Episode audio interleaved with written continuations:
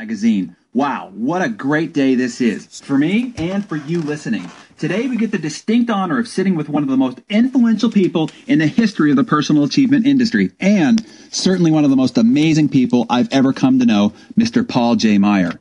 Simply put, Paul Meyer is the number one selling author of personal development materials in the world and of all time. He has sold over $2.5 billion worth of materials in over 60 countries that have been translated in 24 languages. Just a single program, The Dynamics of Personal Motivation, has sold over $700 million worth. Paul started SMI, Success Motivation Institute, 48 years ago. He was the first to condense self improvement books and put it on reel to reel, later 12 inch LPs, then 8 track tapes, then cassettes, and now CDs and DVDs. Paul has since written 28 full length programs and courses on the subject of goal setting, motivation, sales, and leadership. If all these programs were put into book form, it would equal well over 100 books of some of the most important and impactful personal achievement material ever produced. Here's what I respect about Paul J. Meyer the most. Unlike many experts and so-called gurus, Paul lives his preach. Paul does not hypothesize or theorize about what it takes to be successful. His life, actions, and results are the laboratory where all his principles were formulated. Paul has done it. You cannot question whether he knows what he is talking about. You only need look at his own life for testimony. We will hear more about this in our time with Mr. Meyer, but here are just a few points to validate his track record as an extraordinary achiever. He built the largest insurance agency of all of North America, recruiting 820 agents in 12 months at a time when the average agency was only 5 to 20 agents. As a sales agent himself, he personally earned what would be the equivalent in today's dollars of $8 million a year. By the way, this was before he was 25 years of age. He has earned between 5 and 20 million dollars per year for the last 50 years. He and his family of businesses operate over 40 successful businesses in a multitude of industries. Now that is only part of the story to Paul J. Meyer, a small part in fact. Paul is also a devoted husband to his wife Jane of 37 years this November, has five children, 15 grandchildren, whom he's exceptionally close with, and is even influenced to all live within two hours of each other. And maybe the most significant about Paul is that he is a giver.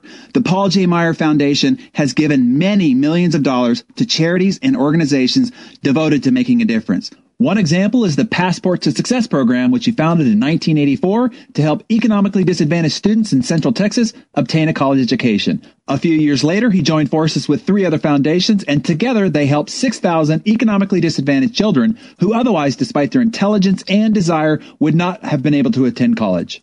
Mr. Meyer, welcome. Well, thank you very much, Darren. Now, Paul, with a resume that I just covered briefly, it would be expected that you would have come from well-to-do parents and was equipped with an Ivy League education. First of all, can you tell us a little bit about your parents, where and how you lived growing up, and your educational background? And my mother's family is from uh, Scotland. My father's from Germany. We lived in uh, San Jose, California, or actually Campbell, out in California. And uh, well, we were the opposite of what you just described. I guess it'd be more closely said we were the poorest family in town. My parents, when they were married, lived in a tent. And uh, I think you may have seen a picture of that sometime. That's right. And uh, as far as uh, myself, we I, we lived most of the time in a garage. And what I remember most about it was being taken out to the fields to work with migrant farm workers at age six. And I made a nickel that day picking prunes. And then uh, 10 years later set a world record picking prunes 101 boxes. Yeah and the paul j. meyer story began then. Now you joined the uh, the, the, the army and uh, heard a very interesting story about uh, them wanting to ship you off overseas and uh, you made a bargain with uh, with your superior officer. Can you tell us a little bit about that and then what it is that you had to do? Yes I, we got a report on the bulletin board that said everybody's going to japan and I saw the colonel's light on one night, and I said, uh, I knocked, I knocked on the door, and I came in, and of course he sees my name on there, and I'm a private, and he said, "What do you want, Meyer?" And I said, "Well, I'd like to know what you'd have to do not to go to Japan." And he said, "Look, I take my orders like everybody else." And I said, "Sir, you didn't ask my, you didn't answer my question." And then he said, uh, this was his exact words. He said, "Well, it'd have to be something pretty damn spectacular." And I said, "Sir, I'm glad you mentioned that. That's what I do." And then he busted out laughing and he said, Are you the kid I've heard around here that's a pretty good athlete? I said, I suppose so. he said, Well, I'll tell you what, I'll make you a deal. He said, The United States military uh, records are coming up here in about three weeks. It's like a decathlon. He said, if you break all those records, you can stay here and be a physical fitness person. And I did. For example, I did uh, 81 push ups on one arm. I did 3,500 sit ups without stopping, and uh, so on and so on and so on. Anyway, uh, I, I, I did it and I stayed there. Why do you think you were able to do that when, when other of, of your uh, of your colleagues weren't able to achieve those feats? What was different about how you approached it, or um, you know? I, I I enter every everything I get involved in, no matter what it is, without giving mental recognition of the possibility of defeat. Like when I'm selling, if you said I sell, if I, for example, I've never been second in a contest in my life, any, anyone I've ever entered, and doesn't, doesn't matter what it is, and it's just an attitude. Uh, I, I, think that's the best thing you can you can say about it. I have a no limitations belief in my Creator, and no limitations belief in myself, and no limitations belief in other people, and no, no limitations belief in what we can do together. Every every day is that way for me. And again, just taking the trip down the uh, the road of your life here, you know, your your life is such a testimony to what it is that you're talking about. Describe your process of, of trying to work for an insur- insurance agency. Well, I think the best thing is uh, uh, uh, that's what I would have loved to do is just work for one, and uh, I didn't get that opportunity. I went to 57 companies before I got a job, and uh, the, there was only 57 companies in town. The last one gave me a job, and uh, it was a weekly premium debit, and they sent me out in the country, and that's where I started.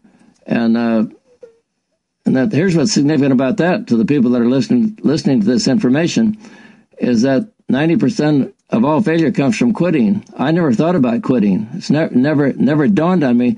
I set a goal to sell life insurance, and I was going to sell life insurance it hair lipped the governor. It didn't make any difference. If there were obstacles, I went over the obstacles. If there was a wall, I was going to go through it. If I heard a no, it didn't make any difference to me. Uh, I had my, I had a healthy self image when I called on the first insurance company. When I called on the 57th one, my self image was just as good as it was the first one, even though there was uh, what do you say, 55 rejections in between. Now, they gave you a pretty bad territory and very difficult circumstances to be successful. And this is what I really want to have you share. You became the number one insurance salesperson in all of North America from those very beginnings at a very young age. There are a lot of people listening to this that sell something. Either, either it's ideas or whether it's leadership or whether it's communication or, or their vision, you know, and, and selling is a part of of, of our daily lives. What did you do to become so successful in the areas of sales and, and what can be passed on to our listener? Uh, one thing, I mastered the subject that I was selling, knew it inside out and backwards. Also, uh, very organized with my with my sales tools, sales visions, and everything I work. Also, people call me the master of time organization. I always spend time evaluating the time cost of what I do. For example, there's 288 working days in a year, and if you work 10 hours a day, that's 2,880 hours. Take your income divided by that and then uh, that's that's that's what you're really worth per hour. But as far as the selling is concerned, uh, the most valuable thing I could do with my time is being face to face with a, a, Class A prospect whom I've been sent to see by somebody to have respect for and time to tell my story under favorable conditions, and they have money to buy. The second most important thing I can do with my time is getting on the phone and getting more appointments to do that. And the third most important thing I can do with my time would be to get some names, getting some more names to be able to do that.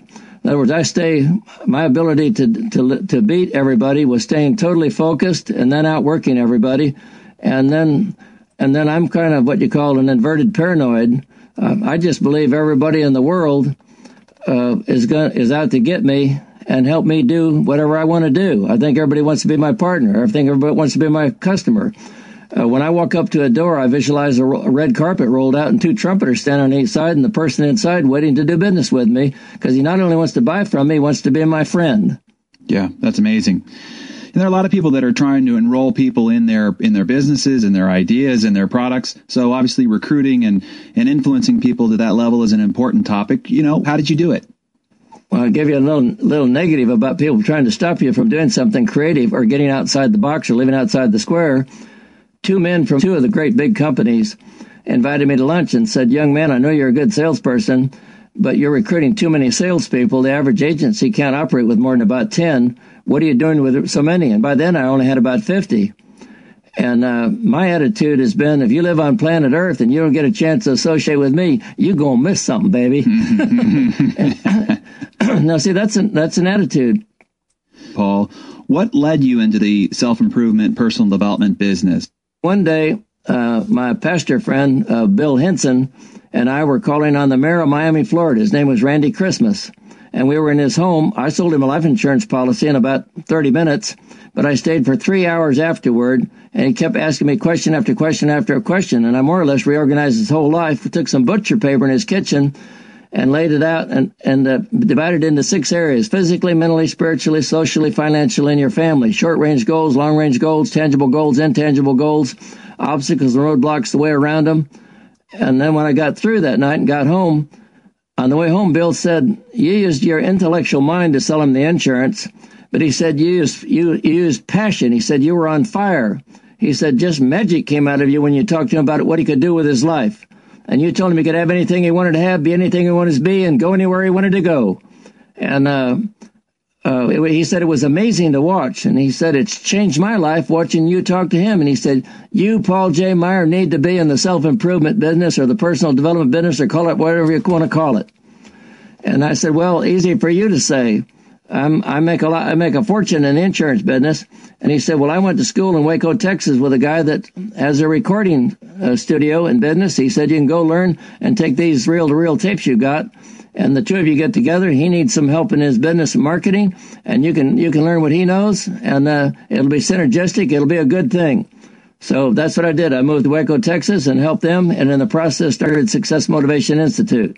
Wow. And that was 48 years ago, Paul. And yeah, yeah, 48 years ago. What a legacy it has been. I mean, I, I truly call you for sure one of the legends of the entire industry. And uh, you, you've made incredible contributions to people's lives. So, Paul, one of the things I like to do in these feature profile interviews is to learn a little bit more about the person behind the personality and your own personal development habits, behaviors, and lifestyle. So I'd like to ask you, you know, Paul J. Meyer, the, the founder of Success Motivation Institute, how do you keep yourself motivated and what is your goal writing and accountability system even today? Well, I keep myself motivated with the same exact goals program that I had when I was a kid and when I started selling insurance. Nothing, nothing's changed. I sit down at the first of every year and uh, sit down with Jane and figure out what we want to do the next year. I put that down first. Second, I put down what I want to do with my family. Third, I put down what I'm going to do with the charities and ministries I'm involved in. And then next, I put down the business and I build the, the business around it. And then I always have a system to inspect what I expect. And I break everything into important and imperative. Like important is what I'm going to be doing today. And I'm going to get it done if it hairlips the governor. The imperative is what I get done today and the important is what I'm going to get done in a week. And I check and double check and double check. And I'll say again and again and again, everybody that's listening to this CD, that if you can't measure it, you can't manage it. And that means your own life and as well as your business or including anybody else's life or practices.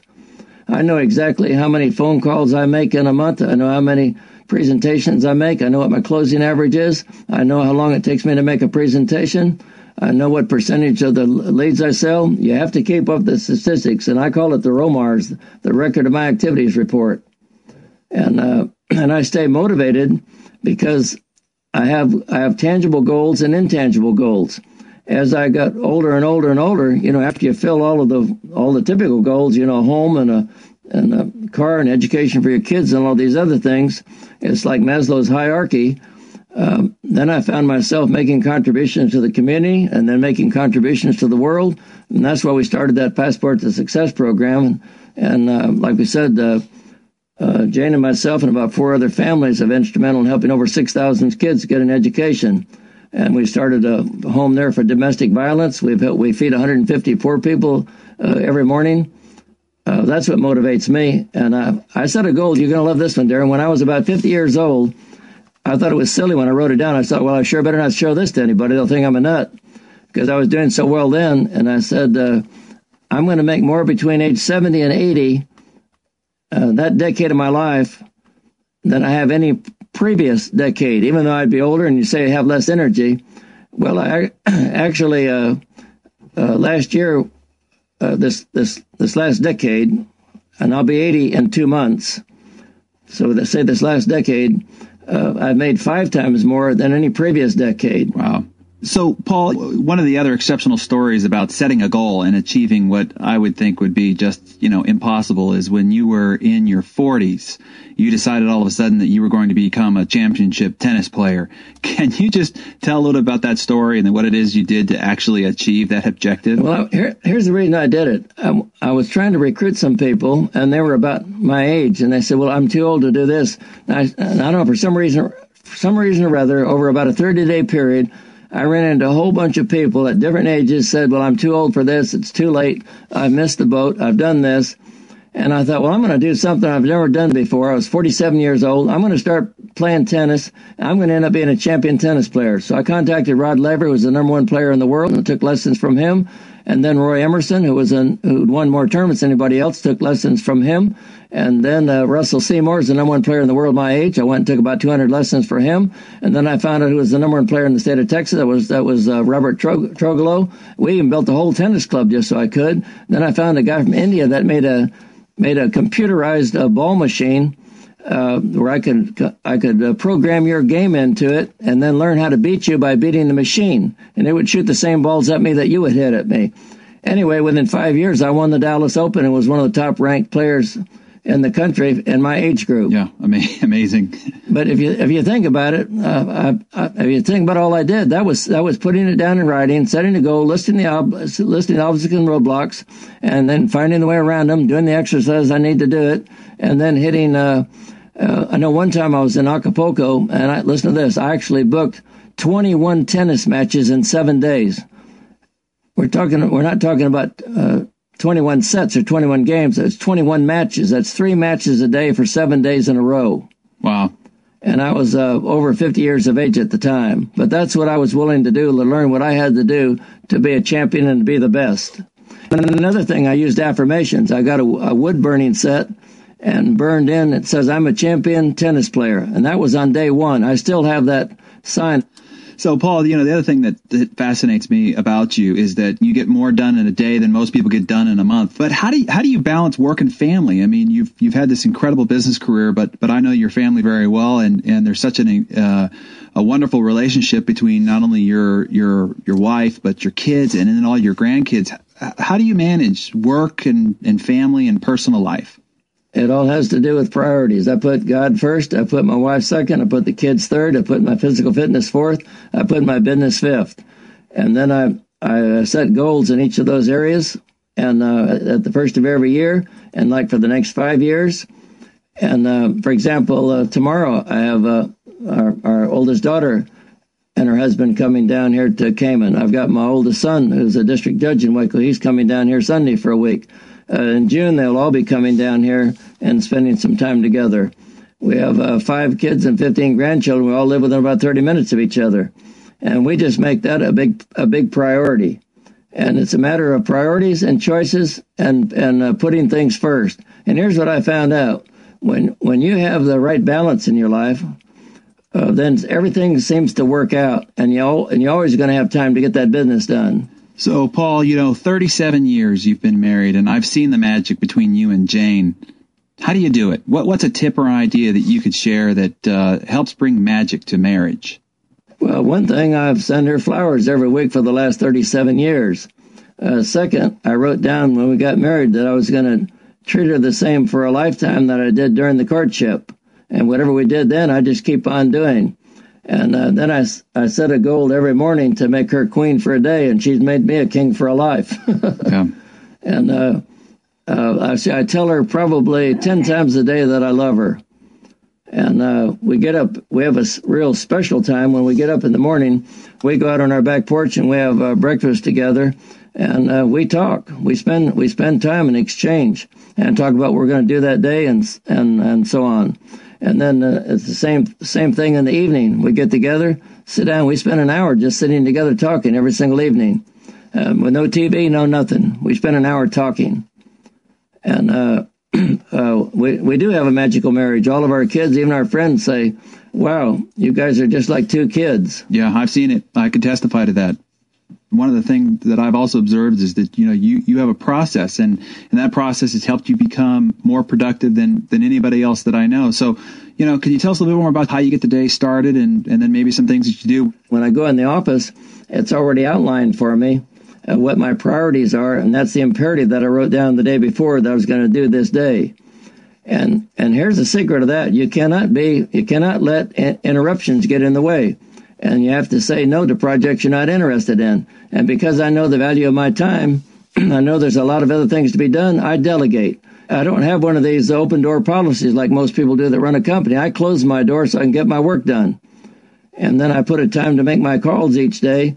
And then I have an egg timer. I know that sounds childish. I put an egg timer there and I put down what's the purpose of this call. And when the purpose of that call's over, I want to get off the telephone call. I, I do I'm not interested in chit chat. I'm talking about when I'm working. When I work, I work. I stay focused on what I work, and I and I learn to do twice as much in half the time in doing that. So, Paul, what um, what were some of your initial fears when you were starting your own business? A lot of people listening out there, you know, deal with that uh, that that inside voice, and you know, that says that maybe they're not good enough, and you know, maybe not you know not them, it's somebody else that could be successful. How did you overcome some of your own inhibitions in the early stages? Uh, number one, I never had any. I enter every day without giving mental recognition to the possibility of defeat. I was fortunate my mother taught me the IR theory when I was uh, only about 12 years old. She told me who I am was my identity, and from a 1 to 10, how would I rate myself? And she said to rate yourself a 10 the rest of your life. But do not let anyone, anytime, ever say anything or do anything that affects who you are and your identity. You're a 10 and you you came in this world at 10 you're going out at 10 you started the day at 10 you're going to finish the day at 10 and um, and of course i was taught uh, not to worry norman vincent peale was a friend of mine and he said 92% of what we worry about never happens i just never worry it never dawns on me you win some and you lose some and some get rained out I never had any fail. I just have a temporary setback, but I don't pay any attention to it. It just rolls off my back like water off a duck's back. And the same way with objections. If somebody gives me an objection, uh, I look at I look at a problem as an opportunity. When if God closes one door, He opens another door, just like He did with the insurance. If the insurance door hadn't have been closed so tightly, maybe I wouldn't be in the self improvement business. I mean, I, I love obstacles. I love problems. You know, in every adversity, there's a seed of an equivalent or greater benefit. If you believe it, look for it and work for it. But you got to believe it, and you have and you have to work for it, and you have to look for it. So, if you were to summarize uh, in a paragraph, Paul, what has made you a success, what would you say? I'd say my attitude. Attitude's everything. I, I, I have that sign in my office. I climbed the second tallest mountain in the continental United States at age 70 to celebrate my 70th birthday and held up a sign that said, Attitude is everything. I went down around South America and the maiden voyage with the Queen Mary and took and down at the South Pole as far as I could get. I held up a sign that said, Attitude is everything. I went scuba diving out here one day and took a sign down at the bottom of the ocean. Said, when you're down at the bottom, attitude is everything. So, no matter where you are, what you're doing, it all has to do with attitude. And uh, and then I have a will not I have an I will not be denied attitude. I mean, that's an incredible thing to have. I I I, I look to I don't look to my weakness. I look to my strength. I don't look to my problems. I look to my power. It's just, it's just, it's, it's all about attitude. Paul, Paul, what what do you read or study to keep yourself constantly learning, growing, and improving? I read. Uh, uh, I read all the success magazines. I read other sales publications. I read uh, business publications. I read investment publications. I read. Uh, I read uh, uh, personal development books by other authors. I'm, I'm an omnivorous reader. I read about two or three hours every night. I mean, I love to. I love to read. So I don't, I don't expect anybody else to be able to re- to like to do, to do that but I just uh, I, I have a I have a learning mode 24 hours a day, and I'm curious. I ask a lot of questions. I want to learn and learn and learn and learn so I can contribute and contribute and contribute. So, from the mouth of Paul J. Meyer, why should people read Success Magazine? Uh, so they can uh, stay motivated, so they can learn from the leading experts in the field of personal development, and so they can, well, I put it this way uh, you cannot read that magazine without getting ideas that you can apply every single day to whatever you're doing. It would be impossible if you read the read the publication from cover to cover. Each issue would be worth a hundred, a thousand, or ten time ten thousand times the cost of the subscription. there isn't any investment anybody could possibly make that'll give you the return that it would if you read this magazine. I appreciate that. So, you know, last question, Paul, before we uh, we end our session here. Um, if you had somebody in front of you that was about to give up on their dream, that they didn't think it was possible, what would you say to them to encourage them not to give up? I tell them 90% of all failure comes from quitting. Uh, all, I've, I've met so many people in business, they would just turn one more corner or wait one more day, they'd have it or or like the famous story about the person that was digging in a gold mine and gave up, and somebody bought the gold mine for five bucks. He dug three feet further and he hit gold. Uh, well, that that's the way it is. Uh, I, I, knew I do know this. If you get an idea, Darren, if you get an idea or a visualization that our Creator put in your head, I don't think He would mock us and make a fool out of us. If you get the idea, you're able to put the wheels under it, make it roll, and wings on it, and make it fly. And if you need the money, you get the money. If you need the ideas, you get the ideas. If you need the people, you get the people. The whole secret is do not give up. Do not give up. Never, never, never, never quit. One last question. I can't help myself, Paul.